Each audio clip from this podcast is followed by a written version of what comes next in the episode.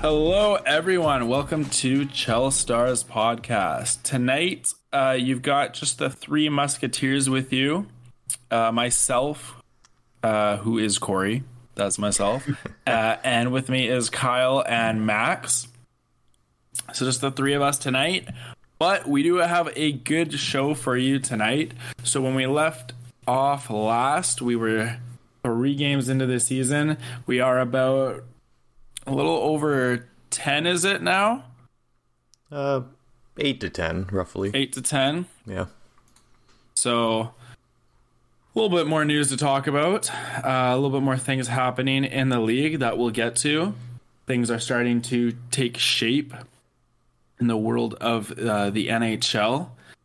Uh, but before we get to that, I just want to say a big thank you to all our listeners out there, everyone who's been active uh, on our social media, on Instagram and on TikTok, and everyone who's just enjoying uh, enjoying our shows and enjoying uh, listening to us uh, goof about hockey on the weekly. So just a big thank you, and if you are enjoying it and if you're uh, engaged with the show, please tell your friends and tell anyone that you think would also get a kick out of it, and share our um, our social media pages and uh, send some likes because we see it and we're thankful for for any kind of uh, fan feedback we get. So thank you and please uh, continue. Um, Yeah, that's a great point to make. I know I also want to shout out Erin, who's been killing it with TikTok lately. Dude, Um, the reception on some of those videos That Hughes one that she made, um, still gets likes to this day. yeah, about like it was like three weeks. It's almost a month old, and it still is getting likes to this day. Um, and we have about ten other posts since then that are getting no love. So if you found us from TikTok, big shout out to you as well. yeah, that one video just over twelve thousand views. Jeez. And It's just a bunch of photos of Quinn Hughes. Um, And and I still to this day get get likes on my comment that yes. says Quentin's sleeping like I'm sleeping on the Canucks. and then the one reply, whoever this Jack guy is, just puts Quentin question mark. so if Jack you're listening, um, thank you. thank you, Jack. Thank you, Jack. Um, yeah, I know we're gonna definitely try to post a lot more. TikTok's super fun that way. I know I only posted the one um, on there, but Erin's having a lot of fun. I might have to join her in that and get a lot more of these actual clips from our podcast, not just uh, pictures of Quinn Hughes, as much as that does so well. Yeah. and pictures of, of all their Halloween costumes. That was a good one. This is the good one. content that uh, the listeners want. Oh yeah. Yeah. Um, is there. anyways, yes, all good points. Uh, so let's get into it. Uh, I'm gonna toss it over to Max, and uh, we'll hit us up with some current news around the league. Yeah, so we'll get into talking about specific teams um, after this little news segment here. Um, last week, week and a half, there's been a fair bit. Um, we're going to kick it off with the Ottawa Senators. I think it's only fair that we go in chronological order. And while we can go two years back with this, but I'm actually going to start with the whole Shane Pinto thing. Um, so we were talking briefly going leading up to the season how there was only really one or two RFAs left to sign, and that Shane Pinto was one of them. Then news broke out that I think even Ottawa was kind of shocked about this that um, there was a investigation into him gambling on NHL games, and then it broke, and he was suspended for 41 games for gambling. Uh, we really don't know much more than that. I, I haven't read too much into it. I'm not sure if you guys know more, but it's a big blow to them and the player as well. to say the least. Um, I'm not sure if you guys have much to say on this. I haven't really read too much into it though. I was so curious on what exactly he did that I tried to do some Okay. some deep dive into it and try to figure out like what was he doing? Yeah. Because back in the day, if you got caught gambling on the league that you played in, you were kicked out and you weren't allowed back in. So the 41 games was like a weird like. Sure, the NHL's trying to really push this gambling and make it mainstream, and that's probably in in a way contributed to this situation. Um, but was he directly gambling on hockey, which isn't allowed as a player? Was he and and and and, and directly gambling on hockey probably would have got got him kicked out of the league for longer? Or was he directly gambling on other sports, which is totally fine because it doesn't it doesn't yeah it doesn't affect them at all. Um, but it sounds like, and this is something that Elliotte Friedman kind of hinted at, and a lot of other sources were hinting at, was that he was proxy betting. So basically, he was gambling through a friend on the NHL. I don't know how it broke. I don't know exactly what happened with the whole situation, but I mean, again, that's a rumor. It sounds like from the things that have been released from both the Ottawa Senators and Shane Pinto that he regrets it heavily, and it sounds like it's something that they were able to kind of nip in the bud quickly, and hopefully he learned his lesson. And there always has to be one guy that gets in trouble for everyone else to to understand the rules and understand exactly where the line is. And I think with this they defined it very well. Yeah, I think that's an astute take, Kyle. Um, not much more to add there, uh, other than we we don't know the details. Yeah, and nor will we ever know the details until probably like 30 years down the road. Yeah, if Shane Pinto joins a podcast, maybe he'll sh- share some more info.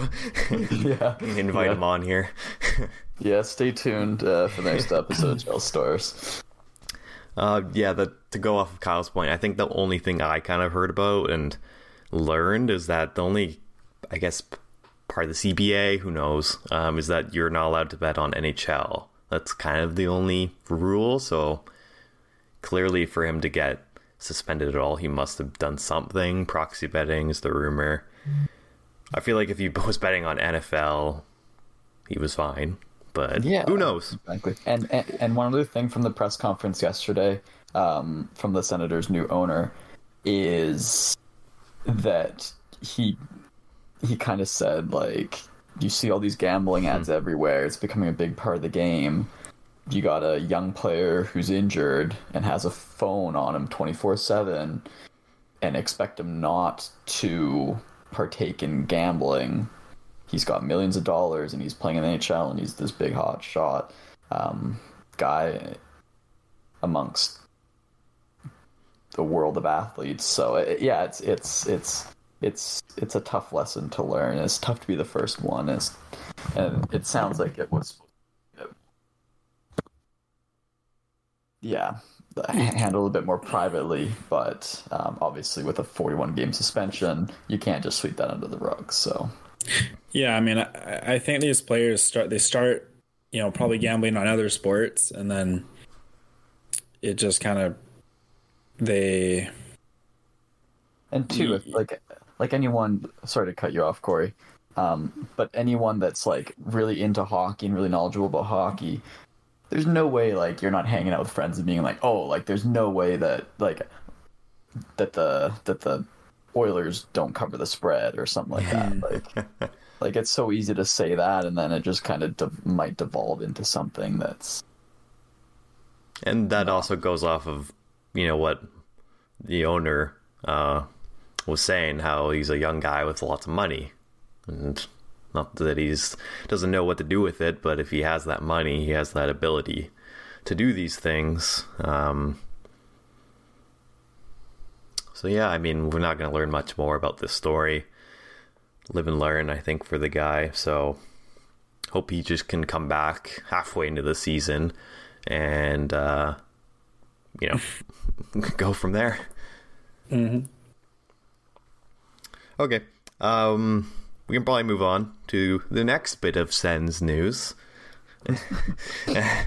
we can talk also about the fact that Chabot is out for four to six weeks. I think Zub is out as well, and Brannstrom was stretchered off the ice.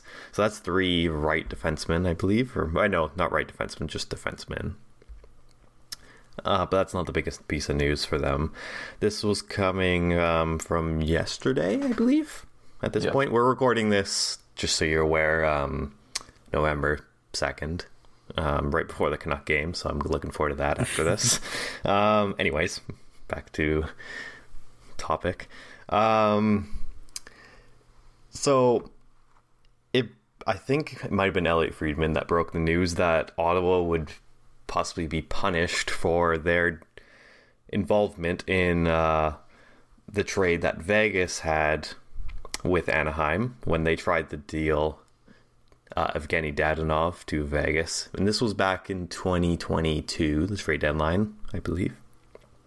And that was nixed because Dadonov had a no trade list, and Anaheim was part of that.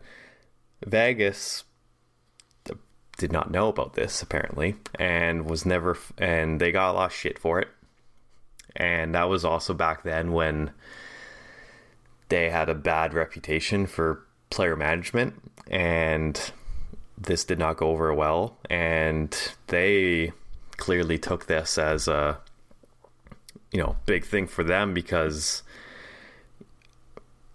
it wasn't their fault and they kind of knew that so flash forward to now this finally comes up and nhl comes out with a statement and everything um, penalizing ottawa for a first round pick in the next three years and uh, for their involvement in this this in tune made Michael Andlauer uh, fire slash force resign Pierre Dorion. Dorion. Uh, there was two posts about it. There was fired and then like an hour later resigned.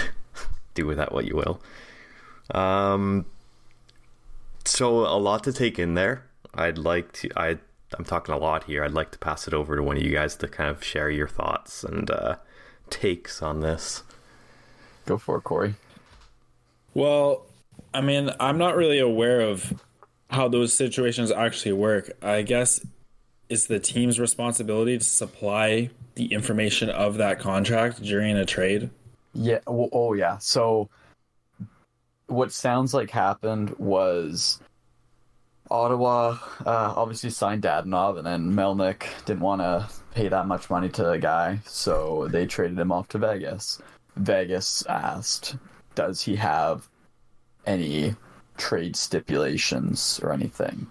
And it's not clear whether Ottawa said no which is kind of more so what they're making it sound like is that Ottawa just said nope because he had a eight team no trade list that didn't include Vegas on it. So that didn't matter for the for the sake of hmm. that trade. It did, however, include Anaheim on it. So whether they said nope, he doesn't have a no trade list, or he has a no trade list, it doesn't include you guys, and now because he's been traded, now it doesn't apply at all it's unclear exactly what the situation was there, Matt. Max, is is that kind of what you were hearing? Yeah, I kind of almost heard like rumors again, similar to Shane Pinto's whole story. I don't. We're not really going to learn much more into this. I don't think. Um, I heard that Ottawa might have argued that the agent never submitted this list to like when they signed Dadonov or whatever. Uh, but who knows? I mean, yeah, yeah, that was a big rumor back when it happened. yeah, like who knows if that's true or if Otto, like whoever manages that, kind of just that just somehow didn't get brought up or they just didn't. Who who knows? it's just something that's clearly got lost in transit and you know and now has hurt them really badly and cost the guy his job. Yeah. And let's not forget, like, the player of this situation at the deadline, they're trying to flip Dadonov to make more cap space so they can get, bring players off LTIR Yep. and actually play with a full roster, right? So they're not able to move this guy because of this whole situation. Trade gets nullified. Vegas doesn't have the time to find a new suitor and has to play with a really messed up roster for the last 20 games of the season. They end up missing playoffs by three points. So having this player potentially off their roster changes the whole dynamic. They don't have that like lingering like animosity between the head office and the player because this whole situation. So it's yeah, it's it's it's quite a situation. So, in a weird way, but a logical way, it cost Vegas millions of dollars. Uh, it cost them millions of dollars to pay Dadonov's salary, yeah. and it cost them playoff revenue, possibly. I mean, who knows? you know, Ah, what would have happened if they made it, if they didn't make it. I mean, that's that's a hypothetical bit of a scenario. stretch. It is, but that's But- ma- probably what Vegas get is at least arguing. two, maybe three games of playoff revenue, Yeah, and Vegas Home tickets revenue. were not cheap. That would add a few hundred thousand dollars into the into the budget. so yeah, so as we kind of already mentioned, um, yesterday afternoon, Michael Andlauer had a quite the press conference. Um, he had some pretty crazy quotes, and he called out the NHL. Um, obviously, he's less than a month into being an owner of this team, and now he's already been dealt with this. And what's hilarious is uh, some of his quotes. So I'll read off some of them here. Like, why I, why I inherited this is beyond me. that one's pretty good. Uh, you know, three game losing streak, three injuries, and two disturbing phone calls from the NHL. Uh, and then I am looking forward to less phone calls from the NHL. So that highlighted a lot. I know he also mentioned something about a 73 page report. Yes, Like- I was actually going to touch on that, if I may. Like, oh my god, that is. So he didn't. So, so he wasn't quite m- made aware of the situation by the previous ownership group. It sounds like it was kind of try. They were trying to sweep a lot of it under the rug as well, so it didn't affect the sale of the franchise. Um, in his discovery phase, when they were figuring out, like, okay, what's going to happen? Like, is there any, is there any big issues that that are coming onto the team that are going to affect the value or affect the team's future, anything like that? they were told that NHL was investigating this whole trade situation, but that it's not a big deal. Nothing's going to come of it. Like, it won't affect anything. Don't worry about it, kind of mm. situation. And then all this kind of happens. So that's kind of that's kind of a kind of a sketchy outcome. I'd be pretty upset if I paid a billion dollars and wasn't given the whole truth on the potential of, of the situation. Yeah, I So- mean, totally.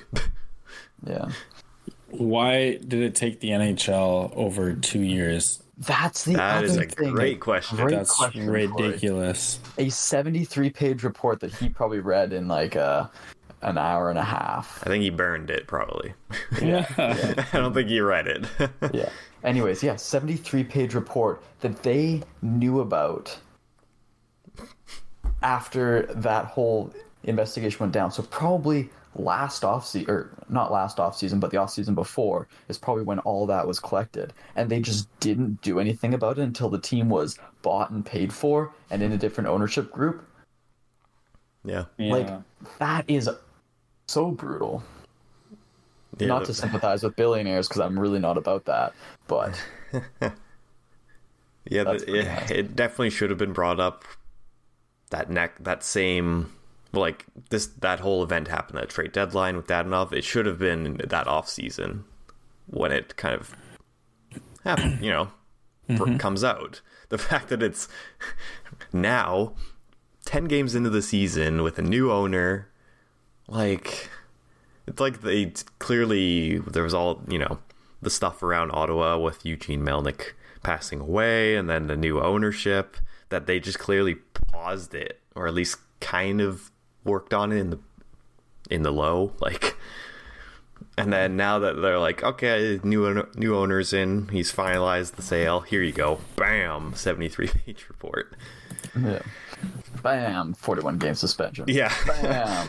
Loss of a draft pick. Which at least they have the choice. They get to either give up the 24, 25, or 26 first rounder. It's still a first rounder. I mean, Ottawa's going to be a still really good playoff team in the latter t- couple years of, of that potential find. But they've already traded away their first round picks in 24 and I think 26 as well. have they I, I believe they did, Max. I'll probably to check that while I'm talking. So the most viable option is to give away the 2025 first round. Oh, no, they have not given. No, no, no. no they still have all of them They they traded their second round picks. Sorry, from 24 and 25 and 26. Correct.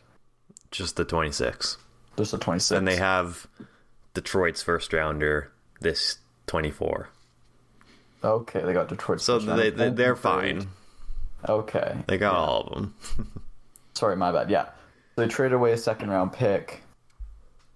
So the 26 isn't really viable. I guess this year might be viable depending on where they finish in the standings. Um, yeah. either way you're still talking about getting rid of a first round pick when that could be used to bolster your team when they want to be good so it's, it's a big loss overall that's for sure Yeah. Yeah. not something light Now, Pierre Dorion, how do you guys look back on his time in Ottawa? So, I actually, and this is the funny thing, in the post Melnyk era, I actually really like what Dorion's done with the team. I'd agree yeah So it's hard to. I mean, actually, we do know Melnyk was uh, uh, an involved owner, and that's the reason they couldn't keep a lot of their stars in the pa- and just good players in the past. but I, I really like the moves they have now, and they, yeah, they might have had a not amazing start to this year, but I, I really like what they're set up for the future. So you know, we don't know the in, the invol. I guess it all comes down. We don't know Pierre Dorion's complete involvement in that specific trade, but I guess he's the one that is ultimately responsible. Yeah. i mean yeah We just we just don't know. especially as the the GM and I believe he was vice president of hockey operations too, and they didn't really have a president at the time, or the president was I don't know what the situation was there, but um, yeah, he, he he's the one who has to answer for that. Max, did you have anything to add for that? I mean, no, I think Corey did pretty good. I, I really like their young core they got pl- in place, and they're all signed long term. That's kind of what Dorion really focused on the last year and a half. You look at Sanderson, Stutzle, they're all locked up. So, Yeah, as soon as he like had it. money to spend. yeah, once you had kind of more free reign, he can Yeah, dish out the money. that was huge. Yeah, no, no, he's been he's been surprisingly good the last calendar year. Um, Follow up question as well. Sorry if you guys have anything else to add, go for it now. Uh, I just wanted to say I also love the veterans he's brought in in yeah. Giroux, Tarasenko. Like these are all um Chychrun. Chychrun. Is that a they're, veteran? They're, they're reasonable. Like e- even even like even the young guys that are locked up, it's all reasonable. Um, yeah, I just I, I really like the roster that's been put together. Korpisalo uh, has potential to be a, a solid goalie. Yeah, if he can get his stuff together, yeah. Yeah. um, yeah. So my follow up question, um, as I'm watching this press conference, I'm kind of thinking, man, this owner is really involved. and every time I see an owner really involved, it doesn't go well. I really like this guy because he's blunt and it sounds like he's going to hold people way more accountable than I've ever seen in the Ottawa Senators organization. Um, so there's potential there. But as Canucks fans, how do you feel about an owner being this involved? That's that's uh Go for it, Max. Someone's got a call. Um, uh, it's a good question because it's hard to say. I mean, because you look at a, kind of involved. Yeah, because you look around the NHL, and a good chunk of teams have owners that are pretty pretty involved. I mean, you look at Vegas, who just won. They had an owner that was really into it. But he's not involved in the hockey operations. He's involved well, in the in the make sure the players are treated right. I guess. Well, he's not. He's not. Uh, mm, is he though? Yet I don't. If you know that, that's say. pretty good. That's tough to say. He does treat his players really well. Like that's one thing Vegas has going for them. But like all those, like, do you think he was behind the Fleury trade? It's hard to say or if he's like Kelly McCrimmon, you do your thing. Duh. Hmm. you don't. You don't have. Yeah, I mean, yeah, I, I, don't know Vegas that well. It's yeah. it, it. When it comes to owners, they're pretty. You don't hear a lot about them. I would say, like behind mm-hmm. the scenes, like how involved they maybe truly are. Aquilini has a lot. well, you, you, don't hear about it. That's the problem. You but... don't, but you, yeah. There's always rumors that he's really involved. So yeah, that's the. It doesn't help that it's a Canadian market. That too. I, I think involvement in what they are good at is fine, but you know, hockey operations should be left to those that that's their job is hockey operations. Um, and you know the owners are typically businessmen and they can do well uh, doing what they can but you know because there are some owners that are silent but that aren't really pushing for uh, building a competitive market. Like i think owners can come in and if they have a clear vision of how they want the team the organization like their goal, how they want it to. Isn't it the Vegas owner that had, or was it the GM that had the playoffs at this time, Cup in this time? Who was that? The owner or the GM? That was the Vegas owner.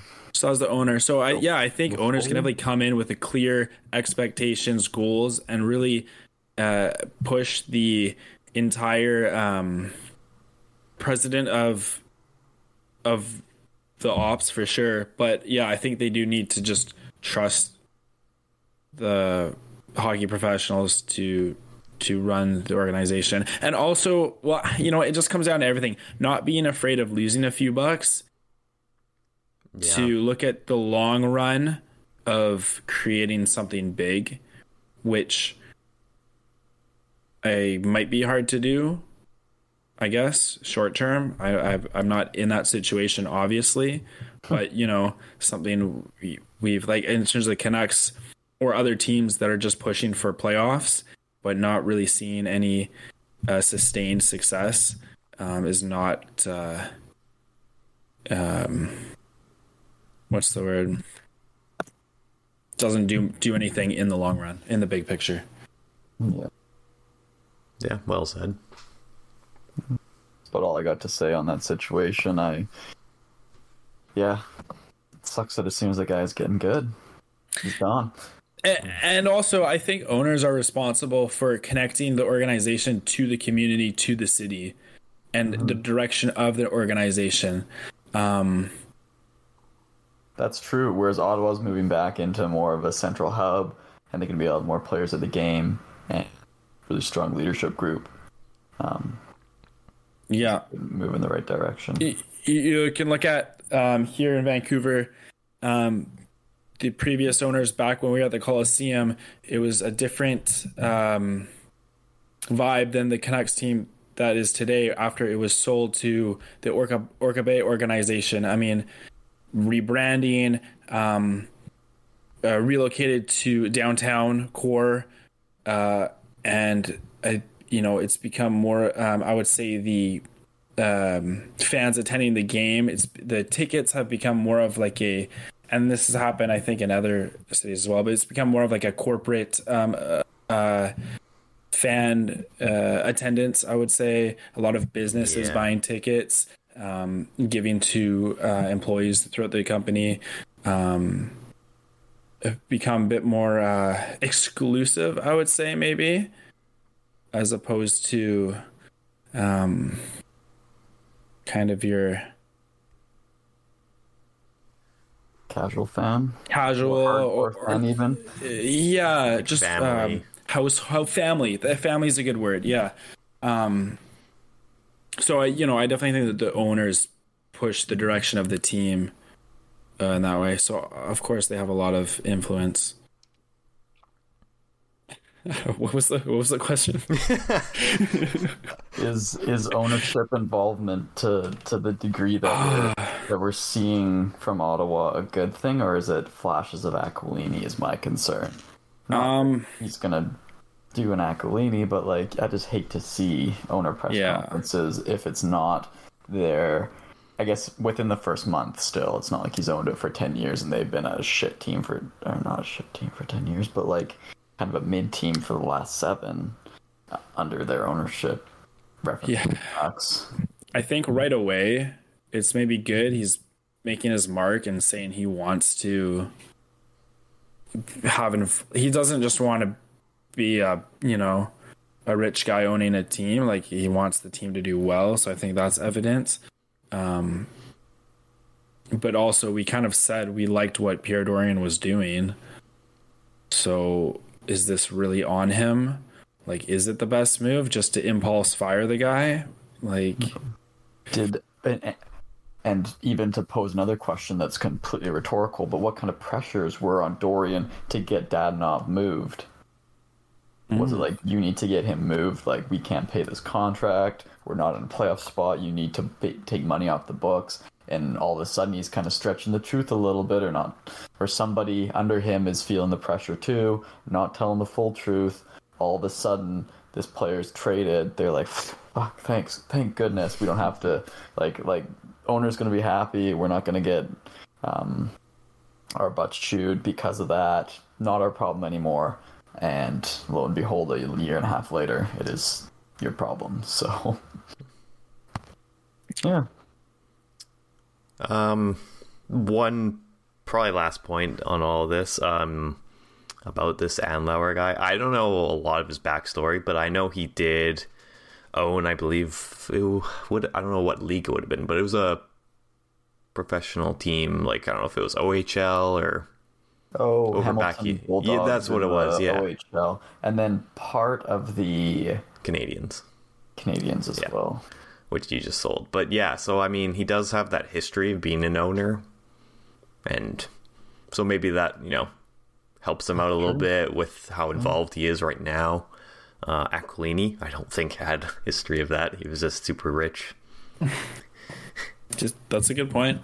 Yeah, that is all. You know, someone that's in, invested in hockey rather than interested in Money, o- owning something. yeah. just Oh, pure Brent. investment. They're the Brantford Bulldogs now of the OHL. Oh, they're not in Hamilton. I guess not. I don't What? when Wait, why was I not told? they- You're not on the mailing list, Corey? Guys, oh, why haven't we talked about this on the pod? Dude, I just bought tickets to Hamilton to go see them. Oh my gosh. You got the scalpers tickets. Yeah. I don't know. Formerly Hamilton Bulldogs. When did they move? Based in Brantford. Shout out went back uh, when uh, Jim Balsillie wanted to move uh, the Coyotes to Hamilton. back when, when BlackBerry stock was up. was Ugh. didn't didn't BlackBerry stock just tank? I remember seeing something about it. Oh, or they were. I think BlackBerry stock. I think they were dividing it into a few different companies because it just wasn't doing so hot. Mm. Yeah, BlackBerry just split into two public companies in an attempt to revive shareholder interest. yeah, Jim Balsillie is not rolling in it anymore. Mm.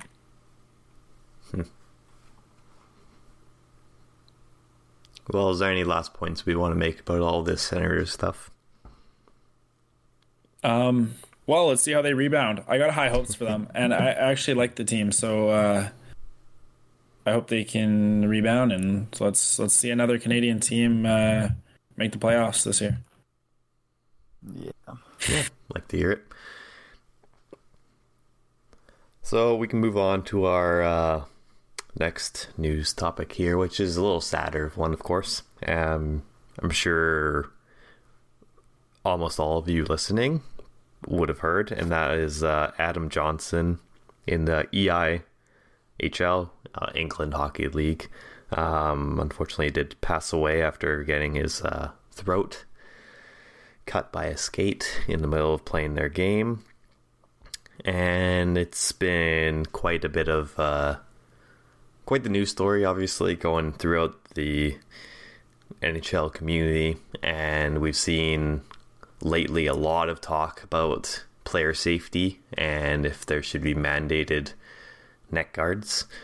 Um, and even today and the last two days, I've heard stories and seen players, Erik Karlsson, TJ Oshie, wearing neck guards. Um, I think it was the WHL and some AHL teams I want to say that have already man uh, you know mandated it. So I think it's something that unfortunately is such a rare occurrence but has really awoken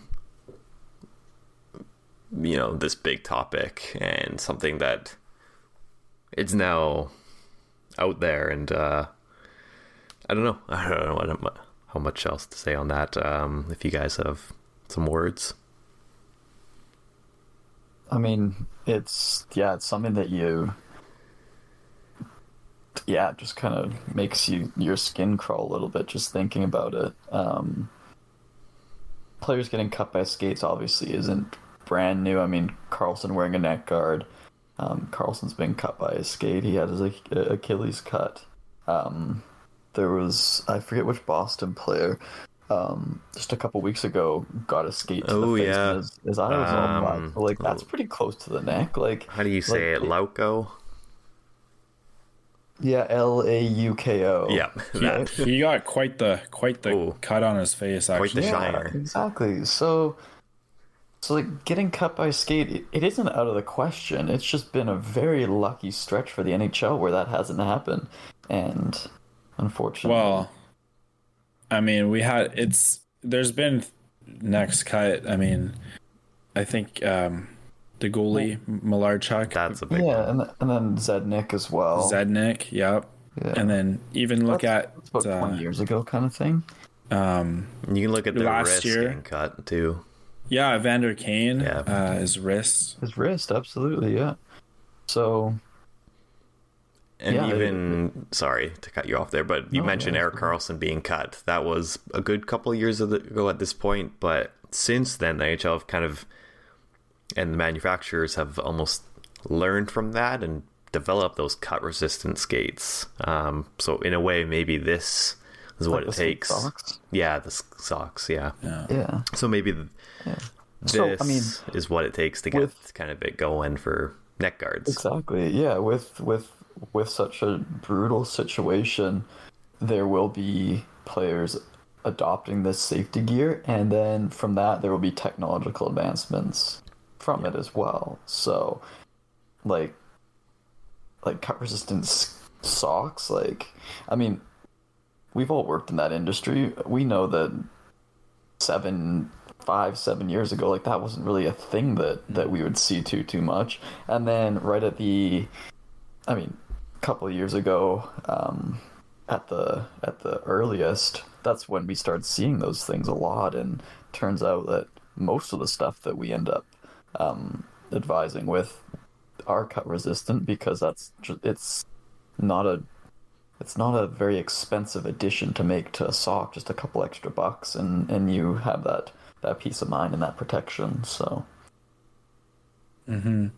I remember neck guards, uh, mainly for kids, uh, being like a the the cheaper option was like a thick foamy, Yeah. maybe not not very comfortable one. oh, But the one that made their neck stand up so go- gosh darn. yeah, but then there was also another one that was very lower profile, but was it Kevlar The weave? Kevlar, dude, the Bauer Kevlar ones for twenty bucks, twenty, yeah, like twenty two bucks. Really good option.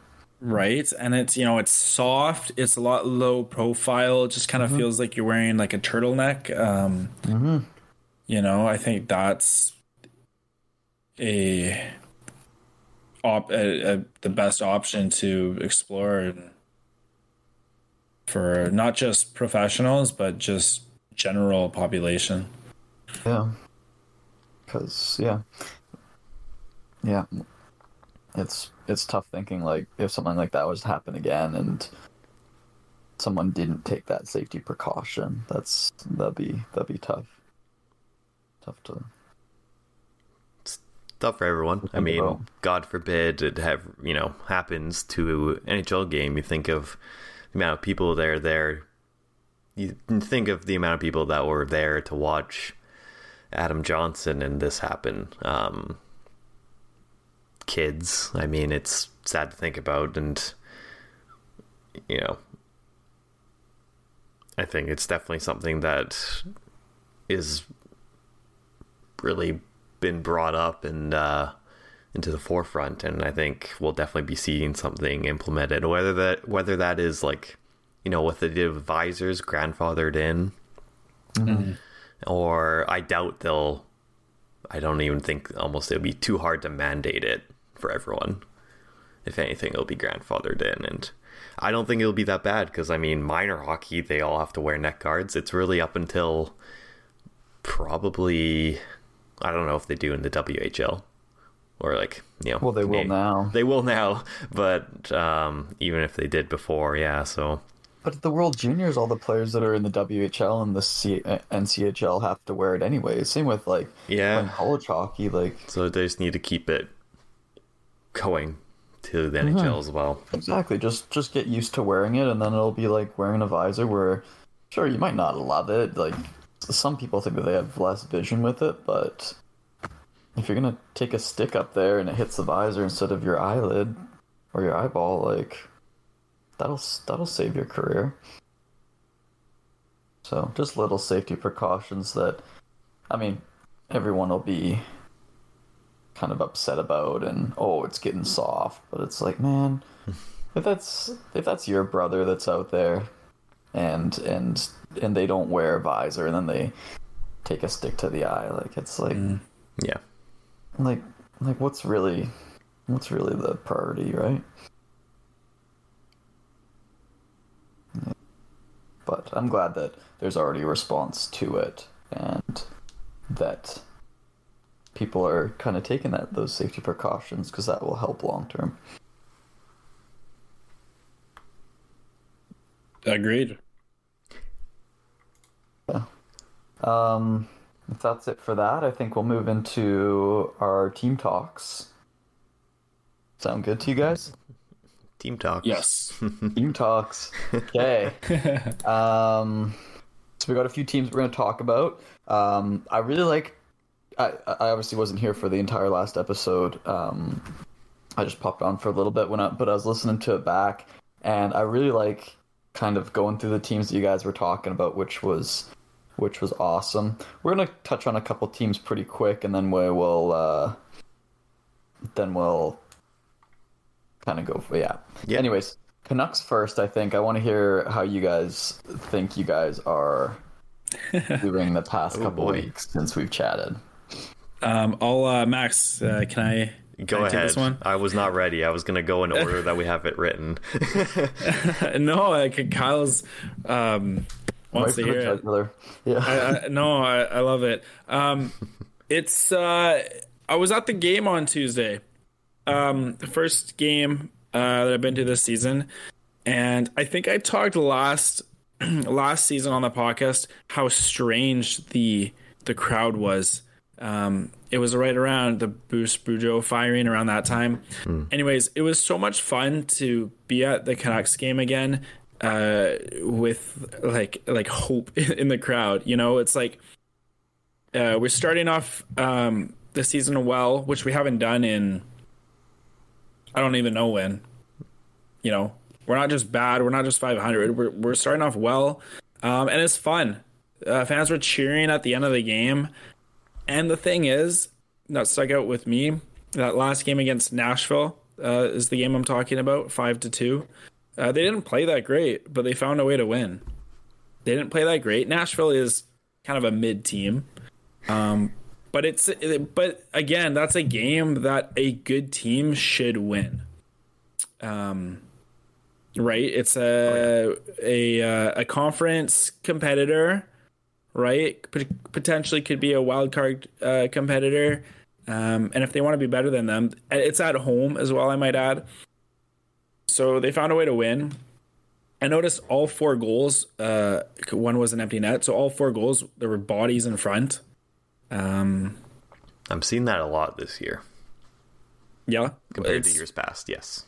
Definitely. Yeah, every all four of those goals was it was like a trickle in, or like goalie got a piece of it, but maybe he didn't really see it all, or like uh, you know Miller was just in front of there jamming at home. All bodies in front. Um, on the flip side, man, they tossed a lot of muffins up the middle, um, and they were hemmed into their own zone for quite a while. But what I liked was the coach addressed that. Like Tocchet said that, Hughes said that. I was like, hey, we didn't play that great. You know, Miller got benched. Um, but they fought off those periods where they couldn't get it out. Um, so they just they had some fight in them. Um, and their best players were their best players. Hughes three assists, PD three goals. Um, just you know, just a good effort. And What a uh, start by those two. Yes. Mm-hmm. Yeah. Which is what we need. So, um, it's yeah, it's been fun. It's been more than uh, Canucks fans could have imagined. Uh, yes, it's still early. Um, the game's not perfect, and yeah, luck is on their side. You know, scoring you know eight eight goals against Edmonton, those kinds of things.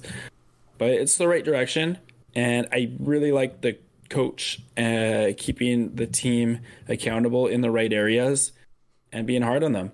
Um, Yeah. but it's it's it's a long road. Uh, before we talk about playoffs, uh, Max, what do you got?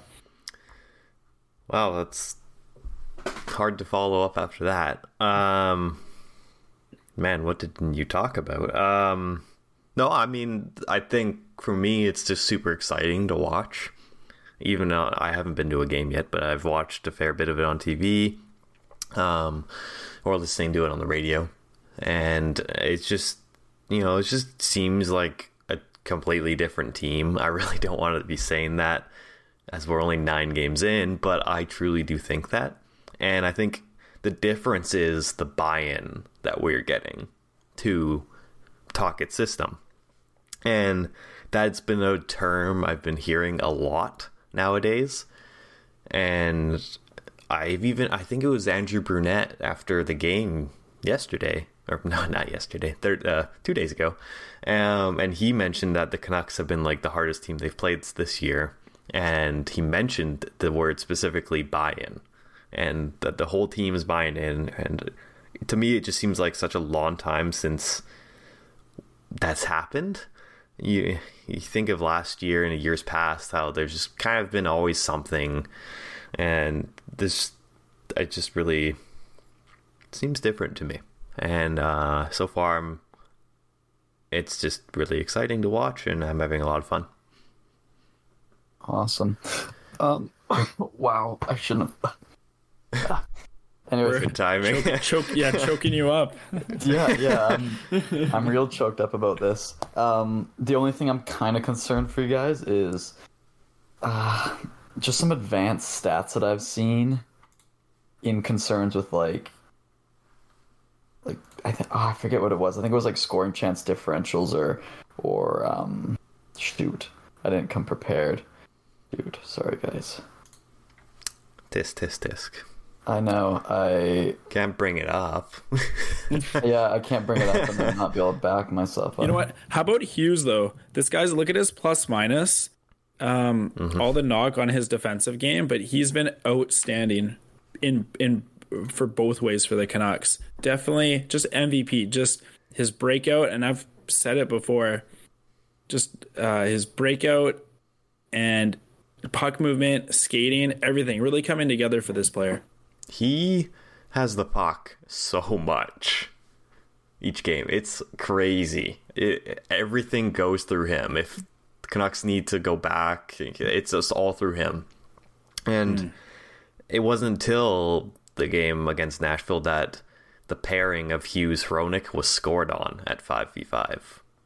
That was the first time all season, and they've played the majority of the games together and each 25 ish minutes a night.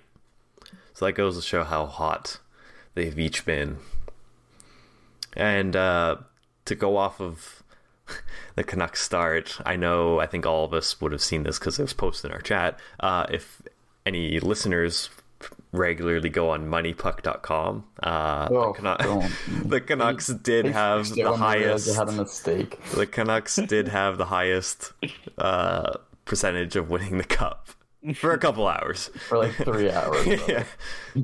And then And they they were like, got "Oh, bumped down. our yeah, our model's messed up." So, what I was saying, sorry, is is their ch- their chance creation is very low and their finishing is very high, and their chance suppression is very high.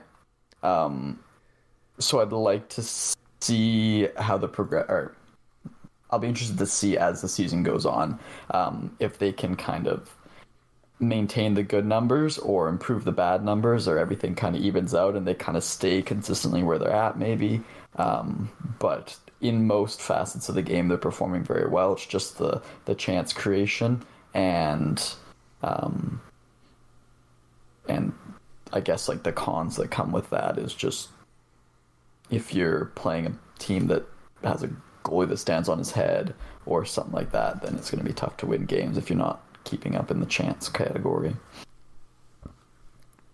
But- yeah. I mean, hey, as long as Edmonton and Calgary continue to be so effing bad, oh. then Yeah, great, great segue. Actually, now that you mention it. segue. Next, we are going to talk about the Edmonton Oilers and their woes. Um, Connor McDavid just got back from injury. Leon Draisaitl is also playing pretty all right, but other than that, they're just not really having a lot of ah, just a lot of consistency outside those two. Is is McDavid out again now that the um, is he- Oh no no no no. That would no, be he's news to me. Sorry. No, no, we're good. Him and him and Draisaitl are now playing on a line with Warren Foegele. So, Jesus. man, um, so have you guys watched Edmonton at all? a little bit. Yeah. again, my thoughts haven't changed. They're just they're a power play. They're special teams team. Their five on five is just okay. And it, I think with this team, it's just the same story all the time: goaltending, defense, and it, and when they can't score, like when McDavid can't get three points a game, then they lose. Yeah, exactly. And, Yeah. and McDavid is playing like a point and a half per game pace kind of thing, but yeah, he's he's not putting up three points a game and keeping them in games. Yeah, um, Yeah, a bit of a slow start too, um, from a few other depth players up front. Uh, Connor Brown still pointless in eight games. If he plays two more games, and he gets a two point five million dollar bonus that is on the cap for next year. Um, Dylan Holloway pointless as well. Mattias Janmark pointless. Ryan Yeah. McLeod pointless. Um, these are all kind of scrubs, though. They their roster, ugh, ah, these these names are just you know The what entire third line is is pointless though. Oh my god, that that's is that's that is bad. But what do you expect from these players? Like well, they just signed Sam Gagner, so Oh, I think they're gonna be fine. So eight points. well that's how you know they're they're signing free agents like that's how you know they're desperate. yeah, but not signing Phil Kessel. So yeah, I don't know. Maybe we should trade them. Um, oh, they don't have the cap for what's his face. Garland. Yeah.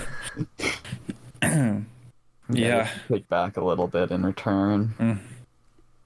Don't know if you guys want to do that. Nope. Maybe if you guys take back Darnell Nurse, they'll, they'll Oh, it. oh god. We look. We already have one uh, Myers. We don't need another. Oliver Ekman Larsson, who? Oh god. yeah. yeah. So You know they'll they'll pick it up. Like I don't think any of us think they won't make the playoffs. Um, but definitely raising some questions with that team. yeah, Yeah, and, and it agree. raises huge questions on how far they can go in the playoffs if if if somebody is to shut down McDavid and or Draisaitl, how much can the other guy achieve with with the wingers that they have? That's So that's been the yeah. It's been the question f- for years with that team. yeah, and goaltending still not answered. Oh gosh, that's yeah. Sub 900 save percentage, over 3.5 goals per game for each of their two goalies. it's so inconsistent. But again, signing Campbell, who never had consist, he didn't have a consistent track record, Such and then a there, move. and then their other guy is a rookie, and you can't really expect consistency from a young goalie. So uh, like, yeesh, I don't know. yep, exactly. Max, you have anything to add there? No, we nailed it. I, I, I still think they're definitely going to make the playoffs. Uh, they'll rebound a bit. It's just a matter of how well they're actually going to go go into the playoffs. Um, at this rate, I would say they're most definitely a first or second round exit. Well, Like- ha- no, no, hang on. A team in October is much different than the, than a team in April. so True, yes, but I, I still just think this team, like the way it's built, it's just not. It's not, you know, what Vegas was. It's not Tampa. It's, you know, it's just lacking so much, and there's only so much Yes. they can do to change Yeah. it. it, it's built around two players, and that's why their power play is so good because it's just it's loaded, but five on five is average. Yeah. Very. Yeah. Um, we'll move on to uh, the team that they faced in the Heritage Classic game over the beat. weekend and beat. Uh, 5-1 victory for Edmonton over the Calgary Flames. Um, Calgary, a team I was super high on going into this season, and I am still thoroughly disappointed um, in the complete lack of identity and structure and entertainment from this team. Um, with players like um, Elias Lindholm and Huberdeau and Kadri, I just expect a little bit more offensive zone pressure, and it's just not there. And yeah, I have you guys watched Calgary at all? I gotta ask. I haven't seen anything, but from what I have heard, and it's just rough, and their top end players slash highest paid players are not getting it done. Yeah, and goaltending again, another tough start to the season for Markstrom's doing I mean, I wouldn't blame a lot of the losses on him. I don't watch them all that much, but from what I've observed, like I wouldn't blame it a lot of the losses on him. If anybody's out there and watches the Flames a lot, please let us know and correct me if I'm wrong, because everyone else loves to do that. So, um, but Dan Vladar not having a great season either, and Nazem Kadri, I just picked him up in one of my fantasy leagues because there's no way that he stays this bad any longer. He had an awful start to the year with like a goal and an assist in the first eight games. So had a couple assists at the Winter Classic, but Winter Classic. Heritage Classic. Gosh, what a blunder. Yeah. Why do you guys even keep me around if I can't even get this stuff right? Um, but at the same time, like, yeah, there's, uh, I don't know, like, like Connor Zary should be an, an entertaining player. Sharangovich has been a huge disappointment. Coronato, um, fourth line minutes can't do much with that. I don't know. I'm just, I'm at a loss for words for the fact that Calgary, after a season and a half of not doing so hot, are still not figuring it out. Um, anything to add there, or shall we move on? I just, they're in a they're in a tough spot. I don't know. Yeah, that's That's not scoring. Like Markstrom lets in soft goals every now and then. Their D was supposed to be one of the best in the league. I don't know. They just don't play. The the the hope was that they would um, resolve under a new coach after they got rid of uh, Sutter. I guess we're just still waiting for that. Yeah. Um, who knows? Maybe Sutter wasn't the problem after all. Maybe, maybe, but at the same time, like he had he had a huge opportunity to actually add structure to that team, and it just didn't happen. So, and they're still not looking like it either. Um, next, we will move on to the Pittsburgh Penguins. Added Karlsson over the off season, and they've just been struggling to to get going.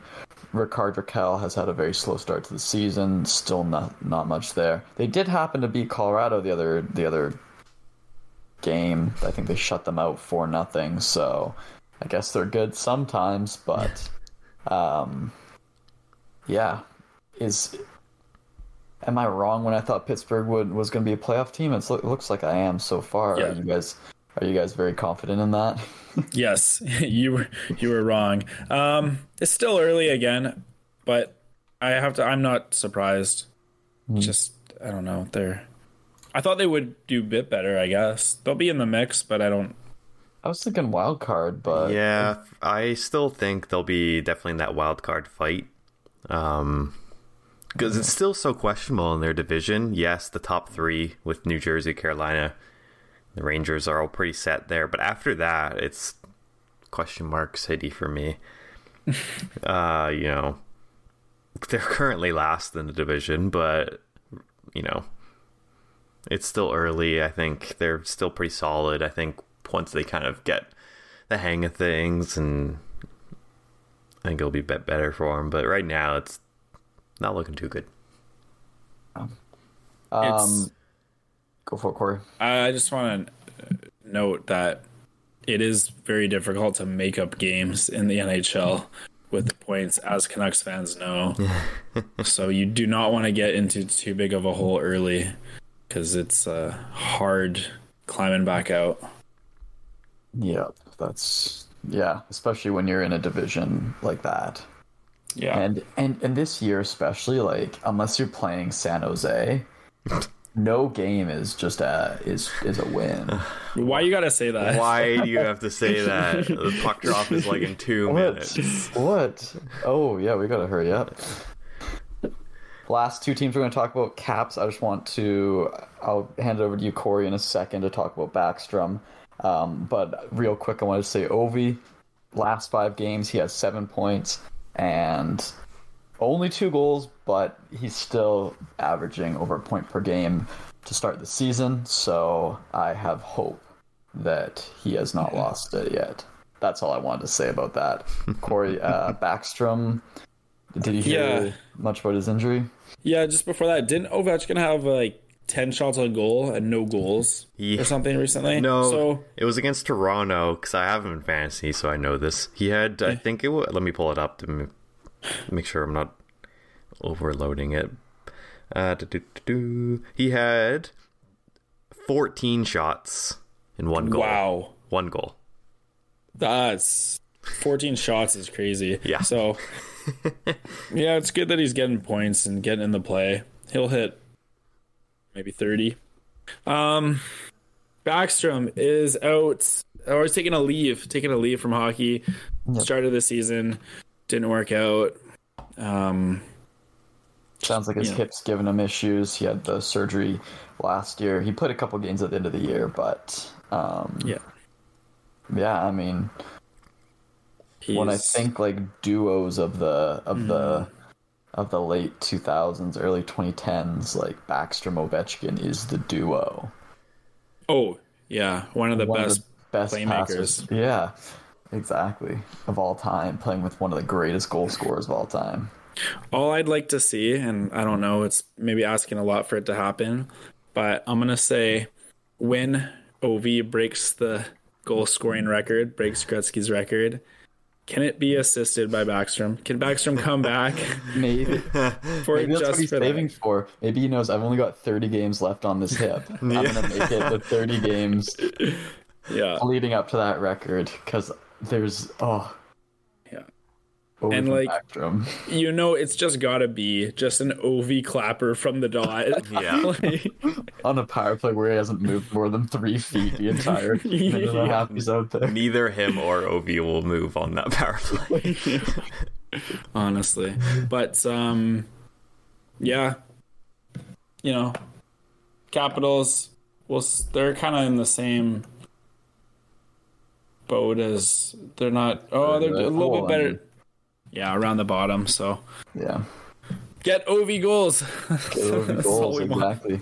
I mean, Wilson's had a good start to the season. Um, Dylan Strome hopefully hangs in there, um, and if if those two can keep getting OV goals, that's all that matters. Uh, from here, we'll move on to the Avalanche. Um, yes. T- t- tell tell me why they were shut out two games in a two row. games in a row. Um, After going six and zero, like After going six and zero, yeah, yeah, yeah. So, I mean, I think that they had at least getting shut out once coming. The game against Pittsburgh, they played really well, but they just couldn't find the back of the net. And I actually, sorry, I'm getting my games mixed up because I have an awful memory. The game against Pittsburgh, they didn't play very well. Obviously, they got shut out. Um, they did deserve to score a goal or two, but uh, just didn't go through. Um, I actually ended up only watching half the game because I was so frustrated, and I had some studying to do, and I just figured that watching Colorado not win and not adjust at all was just not a good use of my time. So, um, not a good game there. And then they got shut out against. Goodness gracious, why do I do this? Who did they get shut out against? The second uh, game. wasn't it like That was- Buffalo? Ooh, I think it was Buffalo. So I think I caught pa- part of that game. Yeah, Buffalo four nothing again. Um, I don't think I caught any of that game. I think I was busy, but yeah, that just wasn't a good two game stretch. But we played St. Louis last night, and that went really well. Um, big win for us there. So yeah, we are. I think we're back. Yeah, that those were a rough couple games that I don't have a lot of insight on because I just couldn't watch it or didn't want to watch it. Um, but long season, we're still seven and two, still leading the division. We're going to lose a couple games, and I'm fine with that. Um, most guys are playing pretty all right. Um, Drouin has basically played himself out of the lineup. He was a healthy scratch. Um, kind of a slow start from Devon Toews. Max, you had him in, have him in fantasy. Or did you get rid of him by now? I still have him, but Still have 'em, about eighteen hundred people dropped him today. Yeah, that yeah, roster there's- alert. yeah, there was a huge, huge dropping spree for that. Um, signs a new contract, and here we are. I'll answer Corey's questions later on. Um, Georgiev, couple rough games. He played a bunch of games in a row because Colorado was scared to play their backup, so I'm not too too worried about that. Um, did he let in some weak goals? Yeah, a couple, but most of them are pretty pretty good goals that he didn't have a great chance on. So, um, yeah, I don't have too too much else to say, but I'm not too worried either. So, um, anyways, last episode we talked about the Devon Toews contract. um, which I am ecstatic about, over the moon about. Um, questions posed by Corey that I wanted to bring uh, back to this episode. Is Devon Toews as good as his numbers and stats? How much is a product of Colorado being, or eh, how much of is a product of Colorado and the system? Uh, you referenced Seabrook and Vlasic are being a product of the others around them. Um, and you also said, quote, we've only seen this success on Colorado the past few years. Um, example, Kadri peaking. Um, Kyle's going to say he's the second best D man in the league. Matt, he's stapled to Makar. I'm not wrong. In general, yeah, they play together, but Devon Toews is that defense that will let Makar play his offense. Devon Toews has one of the best sticks in the league. He's so smart defensively. In the playoffs, when they're facing teams like when they played Edmonton the other year, um, they weren't playing together, Makar and and Toews, because one of them needed to play against Draisaitl one of them needed to play against McDavid, and they both shut them down. I think they swept that series, right? Or maybe Edmonton won a game. no, I think that was a sweep. Perfect. Love it. Um, yeah, so so so them playing together is a great yin and yang, but they don't have to play together. Which they both thrive when they're not playing together. This year, like we just mentioned, Toews is at a bit of a rough start stats wise. He's not getting the points or assists, but Colorado's seven and two because he's playing great defense and playing a great transition game. And Makar's scoring crazy amount. Um, I think Makar's point per game. So, is Toews a product of Makar? No. Sure, Kadri peaked on Colorado, but I don't. But Toews was a great player on the Islanders beforehand, and Colorado stole him. So, yeah. Um, could he run his own D pairing? Yes. Um, so yeah, Toews' contract is going to be really good, and I'm excited for. Where does Toews rank uh, for defensemen in the Oh NHL? wow, that's a Oh okay. Um, can I b- get back to you next week on that? Oh jeez. Okay. Like, Yeah. well, how, well, like, how am I supposed to be like? Okay, so so Makar one, Fox two, mm, Donald does- three, Hughes four, Heiskanen is better than Toews two. Um, now I just feel like I'm naming off. McAvoy is definitely better. Okay. Okay. We, we, we don't need a list of you Yeah. but like, What's but the I range? give. Okay, so top know on how many teams would he be the number one? I guess is my question. 15. Fifteen. 15 teams would be the number one. All right, now name them. No. Oh no, no, I I can name them here. no. Um, Anaheim would be number one. Arizona, Calgary, he'd be number one. Carolina, he'd uh, honestly. Did you say probably be number Calgary? Yeah. Carolina, Chicago, Columbus. so he's better than Slavin. I take that back. Not Carolina. Yeah. I was thinking, Um, I was like, that's an compete for number one on on Stanley Cup finalists. Florida, probably. Um, L.A. Kings, probably. Minnesota for sure. Montreal for sure. okay. So why did New York trade him? Cap reasons. They wanted to. They wanted to uh, re-sign somebody that they probably regret re-signing. Because he has a beard. Who was it? He's clean shaven, shaven back then. Who did they sign? Was for he? Oh, okay. Shit. Yeah. Um, I think they wanted to sign like Pageau or something. Ah, I I I forget, but they had to trade him so that they could sign somebody or Palmieri or I don't even know.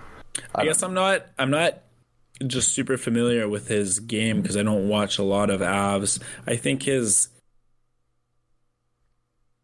I mean, he's uh, his strengths are his defensive game. Is that accurate?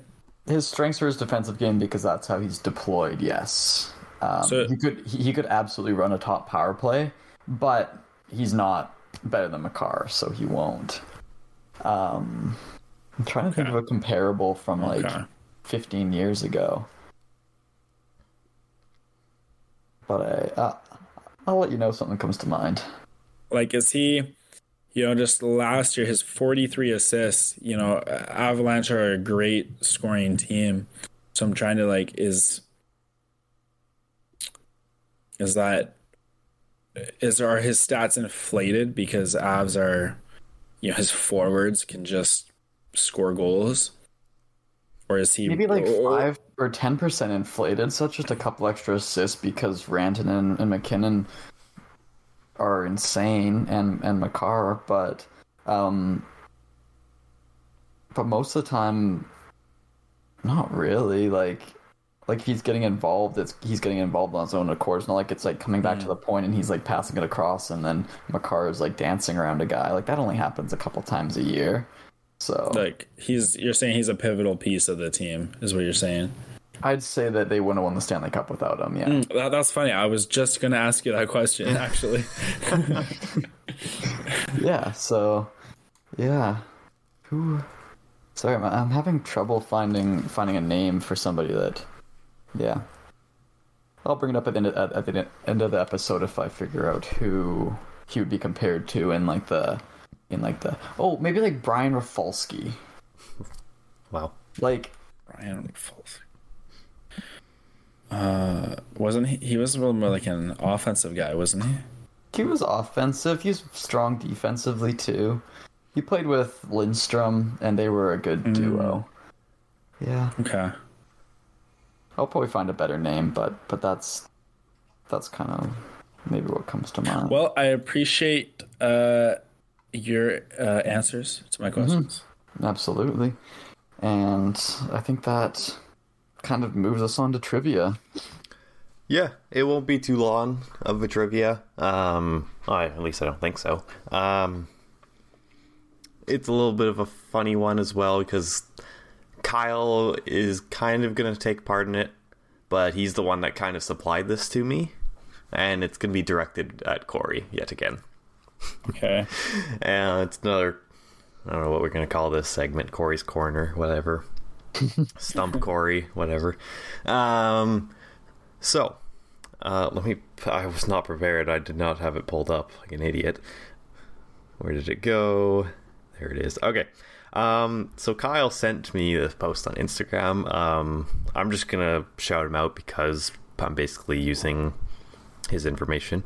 Uh, it's at Talking Hockey, and he has a, each team's uh, amount of captains um, since the year 2000. Oh, and 2001 season. So Corey, I'm going to ask you who the top three teams are for uh, who have the most captains since the year 2000, essentially, and then we'll go through a certain team. i'm gonna be honest with you i saw this post Okay. and i Did you Okay. research it? You better not have I- researched it.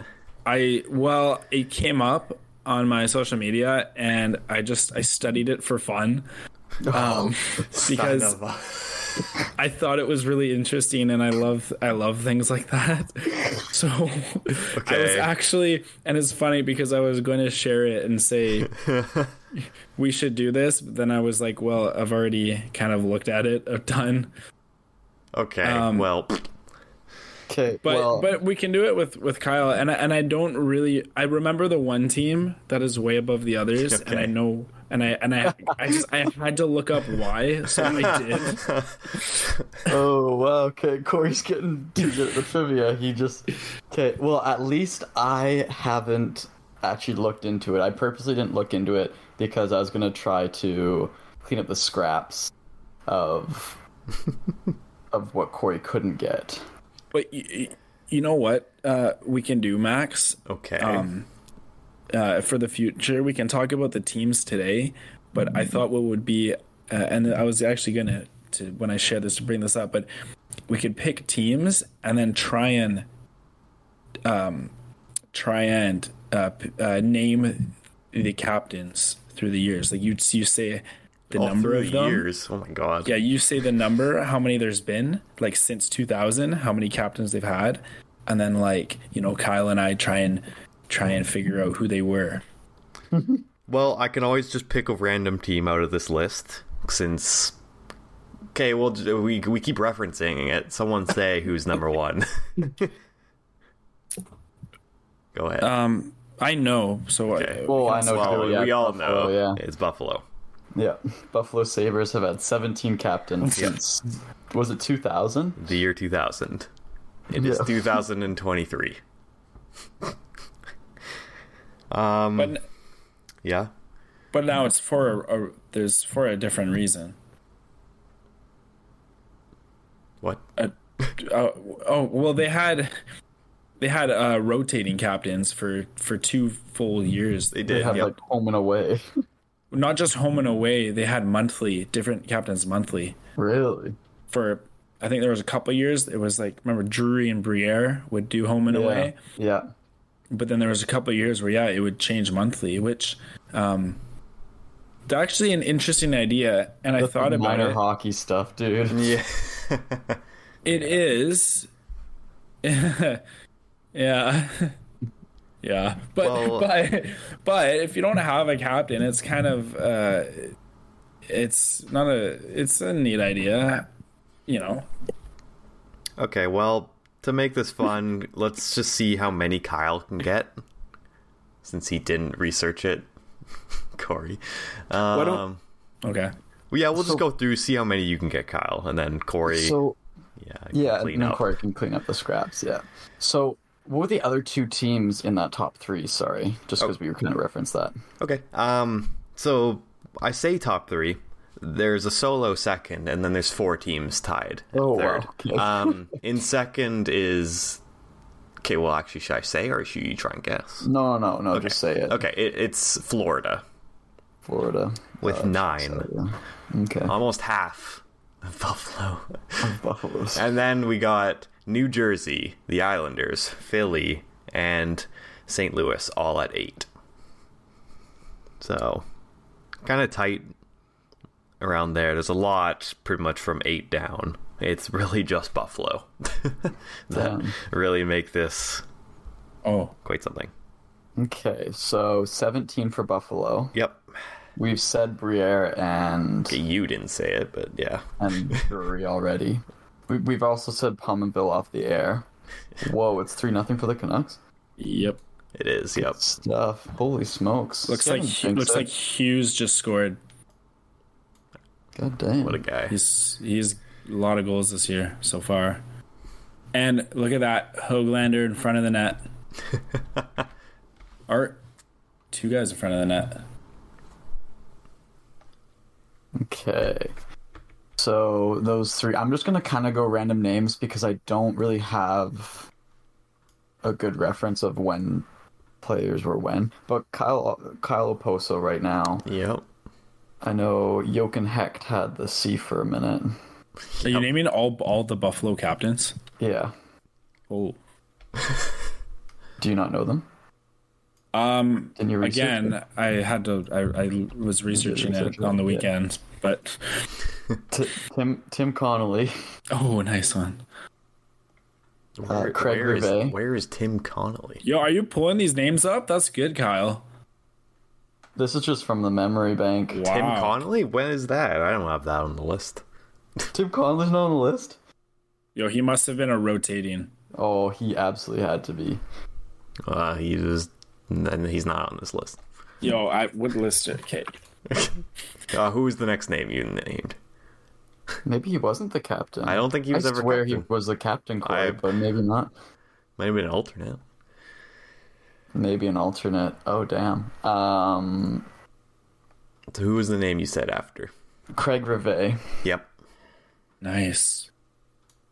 Um, That's impressive. was Paul Gaustad ever the captain? Holy crap. No. No. Okay. um. Oh. Man, there's so many just random names, right? It's not like superstars. well, Uh, there's one. Main one. there's one superstar. Oh, Eichel. Yeah. Yeah. So, uh, before Eichel was Pominville, which I already talked about, right? Yep. Is that the Yeah, you did that. um You have 10 more. was Vanek on there? Vanek, yep. Okay. Was a Finnegan I've never had the C. No. No. Um Oh, there must have been another defenseman, like a bruiser.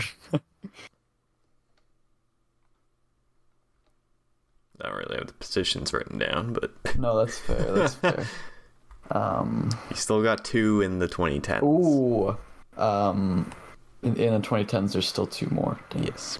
Um was Greer captain at all? Oh, No. No. Okay. In the twenty tens. One of them is hilarious. Is it? Yeah. Corey, I might need your help for the 2010. Like, like years Um, 2014 15 and then the other one was the 2013 14 season. it's like a it's like a fourth line grinder that played a lot of years. Played for Dallas, uh, Buffalo. I think he's a coach now or an assistant Oh. Steve Ott. yeah. Yep. And then there's. So was that the 20. That was the 2014 15. Sorry, So 2013 before that. 14. Oh, see. Okay. And then from Steve Ott, it would have went to.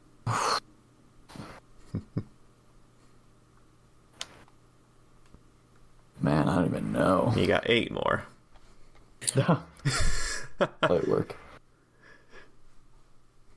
Um,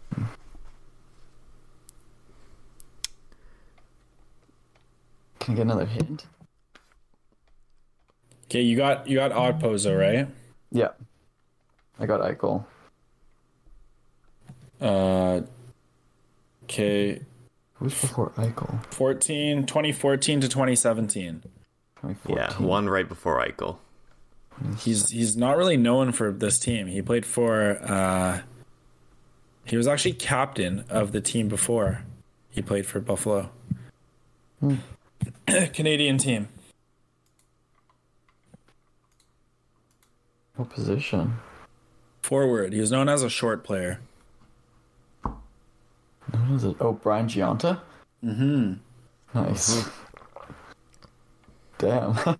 okay, and then before that was um, Ott, and then before that was Pominville, Vanek. Vanek, and before that was Pominville, Yep. and then before that was. Man, this is Before Pominville was Craig Rivet. So you got that. Craig Rivet. Oh, perfect. And then okay. you need the one right before. right before Rivet. Craig Rivet. One season.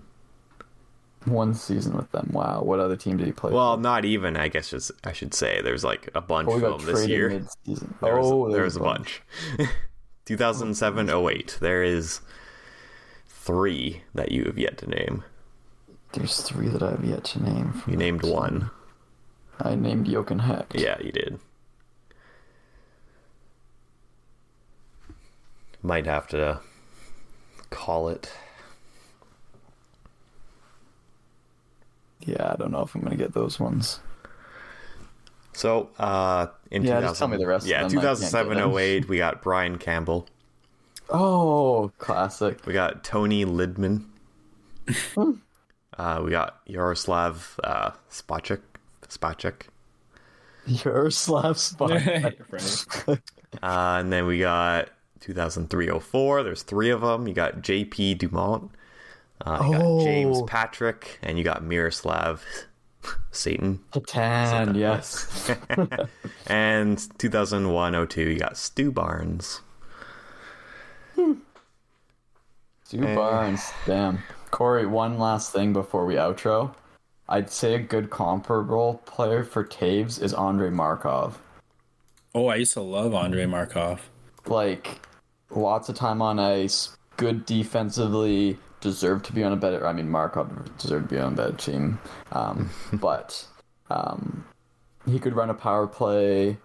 He could be.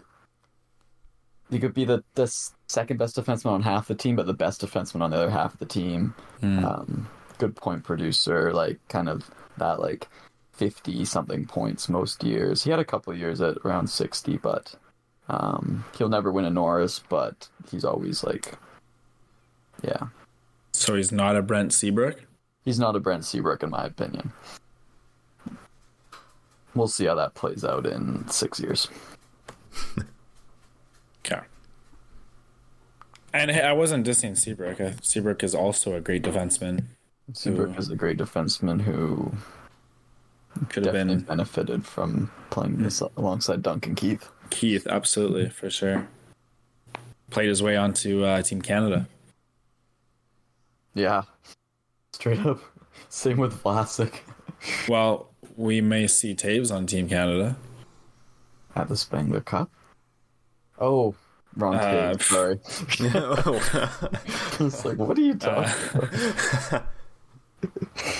Uh, Anyways, anyways, that's a good one. I think we should continue with other teams. Um, next, uh, yeah. Don't Next. go researching them. God. I promise I will not. I, it's interesting. I like that stuff, but I will. I, I have to black out myself uh, from these. Yeah. I was kind of worried that might have happened, but yeah. Well, I just I saw 17 on Buffalo, and I was like, how, how is that possible? Corey, don't look up uh, Florida's. We'll we'll get you on that one. Okay. Well, now he's already thinking about it. I'm already. The juices are flowing. I gotta tell you. but uh, very good. Okay, well, I think that about does it um, for this week. So thanks y'all for watching. Listen to us uh, talk longer than we usually say we are. Um, Classic. classic us. But This is it's only uh, 20 minutes over instead of 40 minutes like last week. right. Yeah. Um, yes, as I as I briefed you uh, at the start, you know, check up, check on our Insta, check on our TikTok. Uh, Erin's gonna have uh, much more uh, great content for you, and apparently Max is gonna have some content. Maybe. Uh, so we eagerly, eagerly uh, awaiting that. Um, other than that, keep enjoying the Canucks, keep enjoying hockey, and uh, we'll see y'all in a week. Bye bye.